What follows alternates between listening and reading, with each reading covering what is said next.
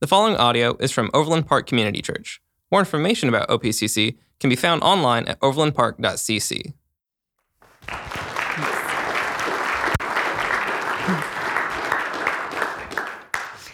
Um, it's a privilege to be here with you today. I'm so glad I get to join you in service.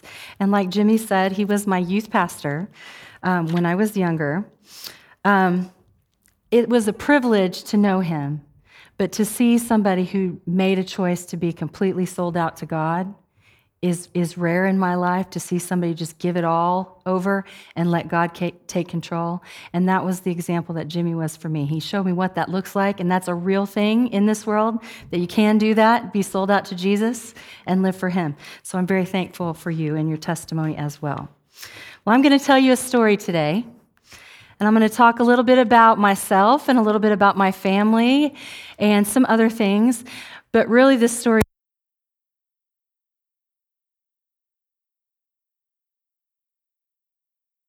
Just lost. There we go. My story today that I'm sharing with you is about a God who is who he says he is and who does what he says he will do every single time. So that's the story you're going to hear today. Um, I have a young daughter who ran up to me one time at church and said, Hey, mom, can my friend spend the night? And I said, Sure. And she said, Do you promise? And I said, Sure, babe. And she said, Your promise or my promise? And I was confused because to me, a promise is a promise, right? She said, No, mom, it is not. When I promise, that means I'm going to try, but I can't drive the car. I don't have the money for dinner, and I don't make our schedule. So if I promise, it means we'll, we'll see. But when you promise, mom, you drive the car, you make the schedule, and you have the money for dinner. So if you say, I promise, then it's really going to happen. And when she said that, I began to think, how am I looking at the promises of God? Am I looking at them like maybe that'll happen and maybe it won't? Or am I looking at his promises like the God of the universe, Almighty God, has made me a promise and he has every resource available to keep it? So I started looking at my life and the promises that God has fulfilled in my life. First and foremost, of course, he promised to save my soul, and he's done that. I know beyond a shadow of a doubt. Like 1 John 1 9 says, If we confess our sins, he is faithful and just to forgive us our sins and to cleanse us from all unrighteousness. I know he's done that. But to be honest with you, I had a pretty easy life and a pretty easy upbringing to a point. My dad was a pastor. If I needed something, my parents took care of it. And I didn't really have to trust the promises of God. I trusted the promises of my parents. And they were good parents. And I had a good childhood. When I was six years old, things began to change a little bit. We had lived in a small suburb where everyone looked like me, talked like me, went to the same church I went to, went to the same school I went to. And when I was six, we moved to Spencer, Oklahoma, a suburb of Oklahoma City. And no one looked like me, no one talked like me. We didn't all do the same things or live the same way. And I loved that. I loved the diversity, but it was a big change in my little life. When I was 11, my mother went to bed one day and didn't get out of bed for about five years. She was very ill, and no one knew why. We went to many, many doctors. No one had an answer. No one had any suggestions for how to help her. So I began to read medical journals because I was going to figure this out. I borrowed them from friends at school who had parents in the medical field. I checked them out of the library. Anywhere I could get a medical journal, I read all about it for years. I read that all through middle school and junior high. Weird habit for an 11 year old, right? When I was 14, uh, Jimmy took our youth group to a Christian concert, and the singer was talking about how his family was going to adopt a child. And I thought, wow, that is so cool. Very cool. And I thought nothing more of it. The next day, I got a magazine in the mail, and the cover story was about a teenage girl who had been adopted. And I thought, wow, what a coincidence. Adoption two days in a row. And then I went to church on Sunday and we had a guest speaker, and you guessed it, he preached all about adoption. So I knew it wasn't a coincidence. God was speaking to my heart. So I thought, well, I'm going to have to stop wearing makeup and move to a foreign country and build an orphanage because that's what I thought adoption was. that's what it looked like in my mind. But I stand here 26 years later saying that I've adopted three of the 16 children that have been in my home through foster care. They are all medically fragile and no one would take them into their homes because it was hard to understand the complexity of their conditions. But not for me, because I read medical journals for years and years and years, and I knew exactly what it said on their papers. And none of my children look like me, have come from the same background I come from, or anything, but that's no big deal because I grew up in a very diverse community, and that seems completely normal to me. And my point is, as I think of those things, Romans 8:28 comes to my mind, the promise God makes us there. We know that God causes all things to work together for good to those who love God, to those who are called according to his purpose. Even the tiny things like a magazine in the mail and moving to a different community and a sick mom, he uses it all for our good. So, my husband and I when I got married, we decided, yeah, we're going to adopt. Yeah, that's definitely us. We're going to do that. And so we went to uh, the foster care agency and sat down and we were like, okay, listen, no babies. Everybody wants a baby. We're not going to be those people, no babies. And a lady sat down next to me and said, hey, are you adopting? You should adopt her and put a baby in my lap. She had tubes and machines. I think you've got a picture that you can see of her. Tubes and machines everywhere. Um, they told us she wouldn't do much more than she was doing right then at that age and that size. Um, we didn't care. So we asked if we could bring her into our home, and they said yes. She was not adoptable at that time. We waited about a year before she became adoptable. And if you've ever known anyone who's gone through the foster care system or adoption, before they let you adopt the child, they do this thing called disclosure. And they show up at your house with a piece, a stack of paper with everything they know about that child on it. For our daughter, it was 1,100 pages of information. For our son, it was 2,900 pages of information. And the worker sat down and began to tell us all the reasons why we would not want this child. She's never going to walk. She's never going to talk. Deprived of oxygen multiple times. Never be able to care or feed for herself. One pound, 13 ounces at birth. Born 15 weeks early. They might as well have just said, don't expect too much. And the worker kept looking at my face, waiting for me to say, You're right, I've changed my mind. And I looked her right in the eye and said, This is my daughter. Where do I sign? And the Holy Spirit whispered, Hey, Mindy, that's you. On paper, no one would pick you. You're a mess. You've got sin all over the place. There's so much wrong. We could never list it all, but you're my daughter, and I love you. And Jeremiah 31 3 says, The Lord appeared from afar, saying, I have loved you with an everlasting love, and I've drawn you with my loving kindness. So we signed on the dotted line, and she became our daughter. And she walked, and she talked, and she's 11 now, and you'd never know that she ever had a struggle in her life. When she was three, we went to a checkup, and her doctor couldn't believe everything she was able to do. She said, Amira, you are amazing. You shouldn't be able to do all of these things. And Amira said, No, God is amazing. So there are miracles happening at my house at this point. So we think, yes, let's do that again. We can go find another child and bring them into our home. So we applied for another child. And just before they came, the adoption fell through. And then the next adoption fell through. And then the next one, and the next one and the next one. And our sixth adoption fell through the same week my mother passed away at the age of 55 from an eight year battle with dementia. And so I sat down and I said, Lord, it's okay. We've seen miracles. You've done miracles here, but maybe you just only get so many. And maybe this is all we get. And that's okay. That's okay. But I'm not going to try to adopt any more children. Foster children can come and live with us, but no more, no more of this, God. So my husband and I got recertified to be foster parents. And as we were leaving the office, the foster care director said, Listen, guys, I know you're foster only. I know you're not adopting, but there's this little boy, and I really think you should meet him. He's got a lot going on, but I think you should meet him. But here's the deal He's not foster, he's adoption only. So we said, let's pray about it. And we did. And we agreed to go and meet this little boy.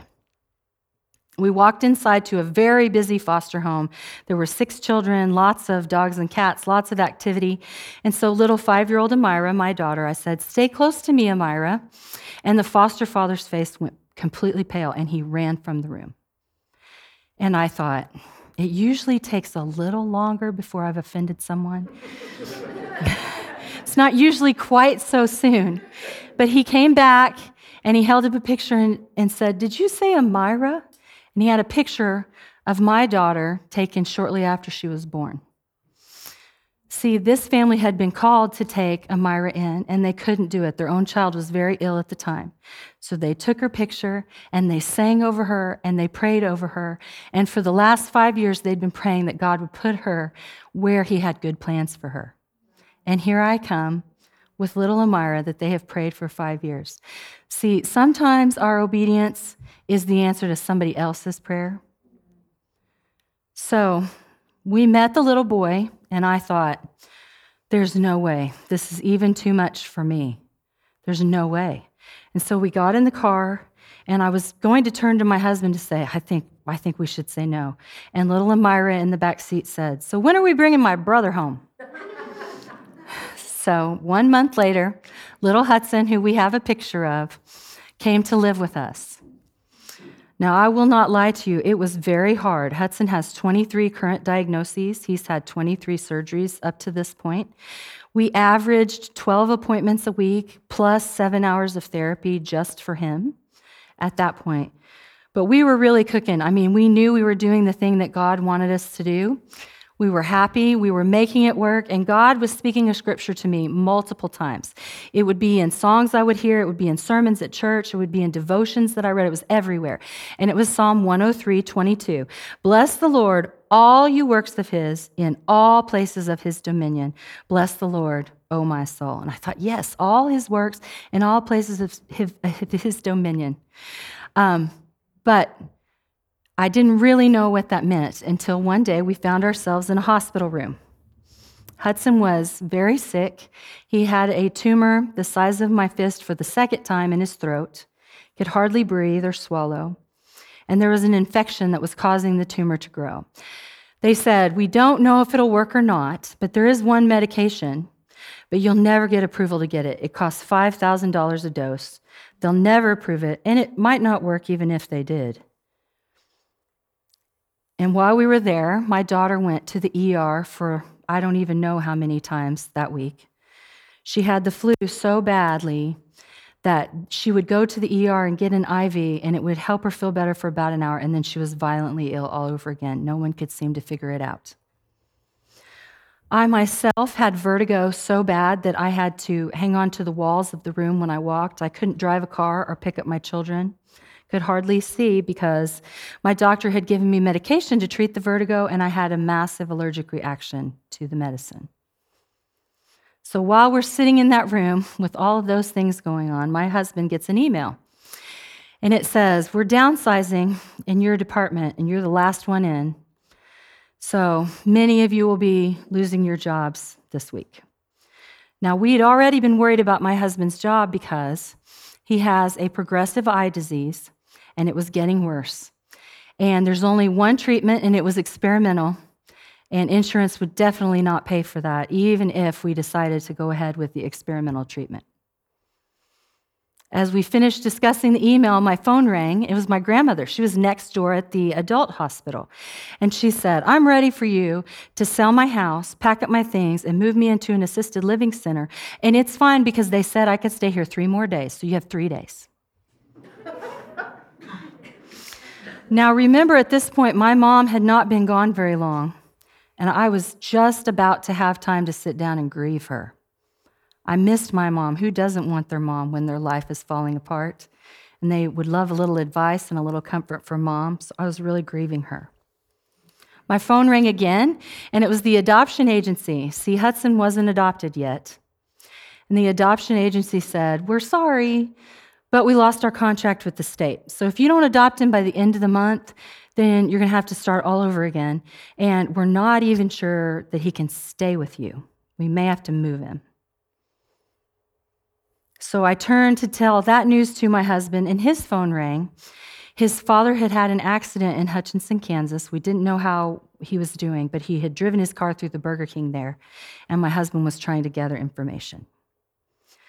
So as I stood up and put my hands on the wall with my vertigo to make it from my son's hospital room to my grandmother's hospital room next door and back, I passed the little chapel at the bottom of the children's hospital, and I went inside and I sat down and I said, It's too much, God. You know me, I'll do anything. I'll do anything you want me to do. But this is too much. I can't do this. And the Holy Spirit said, Hey, remember that verse we've been working on? Psalm 103 22. You remember what that says? Yes, Lord, it says, Bless the Lord, all you works of his in all places of his dominion. Well, what do you think that means? That means that means you're my all in all. That's what that means. Well, then try me. So I began to call out my worries and my concerns. Lord, they're telling us there's no hope for Hudson, God. I don't know what to do. They're saying there's no hope. And Psalm 71:5 came to my mind. I am your hope, your Lord and your God. I have been your confidence from your youth. Okay, Okay, you're my hope. But I'm so worried about Amira. They're trying to help her and nothing is working. I'm so worried. And Psalm 94 19 came to mind. When my anxious thoughts are multiplying within me, God's consolations are my delight. Okay, you're my hope and you're my delight. But Lord, look at me. I can't even walk across the room. I'm so sick and I'm so weak. I am literally shaking. Psalm 28 8, the Lord is your strength, He's your saving defense. And Psalm 62 2, He is my rock and my salvation. I will not be greatly shaken. Okay, Lord, but what about Jeff's job in his eyes? Uh, what are we going to do if he loses his job? He's our provider, God. Psalm 40, 17. When I was afflicted and needy, the Lord was mindful of me. He is my help, my deliverer, my provider, and he will not delay. Okay, okay, Lord. But what about my grandma, Lord? I don't know how to pack up somebody's life and sell their home and move them into an assisted living center. I have no idea how to do that. I lack the expertise and the knowledge to know what to do. Psalm 16, 7. I will bless the Lord because he counseled me. He even instructs my mind in the night. And we all know Psalm 23 1. The Lord is my shepherd. I lack nothing. Okay, okay, Lord, I hear you. But Lord, I miss my mom. I could really use her right now. And her wisdom, I really miss her. Psalm 147 3. He heals the brokenhearted and binds up their wounds. Okay. But Lord, you know, you know it will break my heart if they take Hudson. I have no rest and no peace at the thought of them taking that child from me. I have no rest and no peace. And John 14, 27 came to my mind. Peace I leave with you, my peace I give you, not like the world does. Don't let your heart be troubled and don't be fearful. And Isaiah 26, 12, Lord, He establishes our peace for us since he has performed for us all of our works. And as I sat there, knowing there was nothing I could do about any of those situations, I said to the Lord, Okay, I will believe you. And I stood up and I made my way back to my son's hospital room holding the walls. And as I walked inside, a nurse followed me in and said, Well, in the 15 years I've been here, I've never seen it, but they just approved that medicine for your son. That $5,000 a dose medicine, they approved it. So my son received 15 doses of that medication, and they did surgery to remove his tumor, and it never came back again. My daughter went to the ER one more time, and it just so happened that the man who made the IVs at the children's hospital was in the ER at the same time. He saw my daughter and he said, I have an idea. And he went back and made a specific one for her, and it worked. She got better and never had to go back to the ER. And A little side note I got to meet that gentleman a few years ago. I was speaking at a church telling that story, and a man in the back row was crying. And it was him, and he never knew if she lived or not, but he knew that's what God told him to do for her. So she got better. I was still feeling pretty terrible, but my doctor realized I had seven very large tumors in my body pressing on various nerves, and it was causing my vertigo. They took the tumors out. I've never had an instance of vertigo ever again. My husband was the one person in his department who did not lose his job. And we decided we would try that experimental surgery to see if it would help his eyes. And the FDA approved it the day before my husband's surgery, my husband's surgery, and our insurance paid every single penny. I did sell my grandma's house, pack up her stuff, and move her into an assisted living center in three days because the Lord was gracious and brought some friends and family along who helped me and were wise, but we did accomplish it in three days. Our adoption agency did close on June 30th of that year, but on June 28th, our adoption was final of our son with two days to spare. And my husband finally got a hold of his father and got all the information. His dad was in good condition, and Burger King did not press charges. See, it's really true. When he says he's our all in all, he means it. And I need him as much today as I did on that day. But on that day, he was gracious and merciful, and he let me see my need in a brand new way. And I will never forget that he is my all in all. But if I'm being honest with you, I was still really grieving my mother. I hadn't had time to sit down with everything going on and just really miss her and grieve her. So I'd been given one of her Bibles and many of her prayer journals when she passed away. And I thought, I'm going to go flip through her Bible and see where she's taken notes, what meant something to her. And that's going to be a comfort to me. So that's what I'm going to do.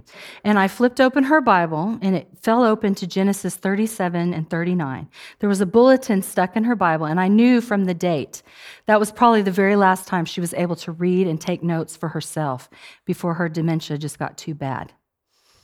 So I noticed in the margin, in the part where it's Joseph's story, and he had been separated from his family and sold into slavery. She kind of circled that part. And the part where he went to jail uh, and where he was forgotten in jail. She had circled those, but then she'd underlined a little something, and then she'd written something in the margin. And in the margin, it said, He never leaves you, He never forsakes you. And I thought, that's not in this passage of scripture. I'm, I'm a little confused. So I looked to see what she had marked, especially in those passages. And every time Joseph had something bad happen again. It said, The Lord was with him and the Lord blessed him. So I started thinking about all the years of infertility and miscarriage that my husband and I went through, and uh, how that was the darkest time of my life. And I didn't know if we would come out on the other side of that. But the Lord was with us, and the Lord blessed us. And we've adopted beautiful children. I think we have a family picture you can see but the Lord did miracles in our lives. Then I thought about my children and their 28 surgeries and all their medical conditions and how hard their lives are, the challenges they go through, the therapies, all the extra things they have to do just to live like the rest of us live without a thought. But the Lord is with them, and the Lord has blessed them, and we have seen miracle after miracle after miracle in their lives. And then I thought about the time when, on my son's third birthday, my husband did lose his job very suddenly with no warning. And before I could even pick up the phone to whine or complain or call a friend to pray, a friend called me and said, We were given a gift card for groceries, and we don't shop at that store, so would you like it? And then someone from our church called and said, Your family won the contest. You have dinner out for the whole family and a night of bowling. And another friend called who I had loaned a good sum of money to years before and forgotten about, called and said, You know that money you loaned us? Can I come by with a check? I'm ready to pay that back today. And then Domino's Pizza called us and said, In our record, it says we really messed up a while back with you guys. We, we really want to make that right. Can we send you two pizzas, a brownie, a salad, breadsticks, and a two liter for dinner tonight? because the Lord is with us and the Lord blesses us. And then I thought about my mom who developed dementia at 47 and had an eight year long struggle with that. And I thought about my dad who cared for her lovingly all that time and how hard that was and how I wouldn't wish that on anyone. But the Lord was with them and the Lord blessed them. God's people surrounded them and took care of them and loved them in brand new ways. My dad wrote devotions that have blessed hundreds of people. We have compassion for others in our family that we never had before, and a trust in God that you can't get any other way.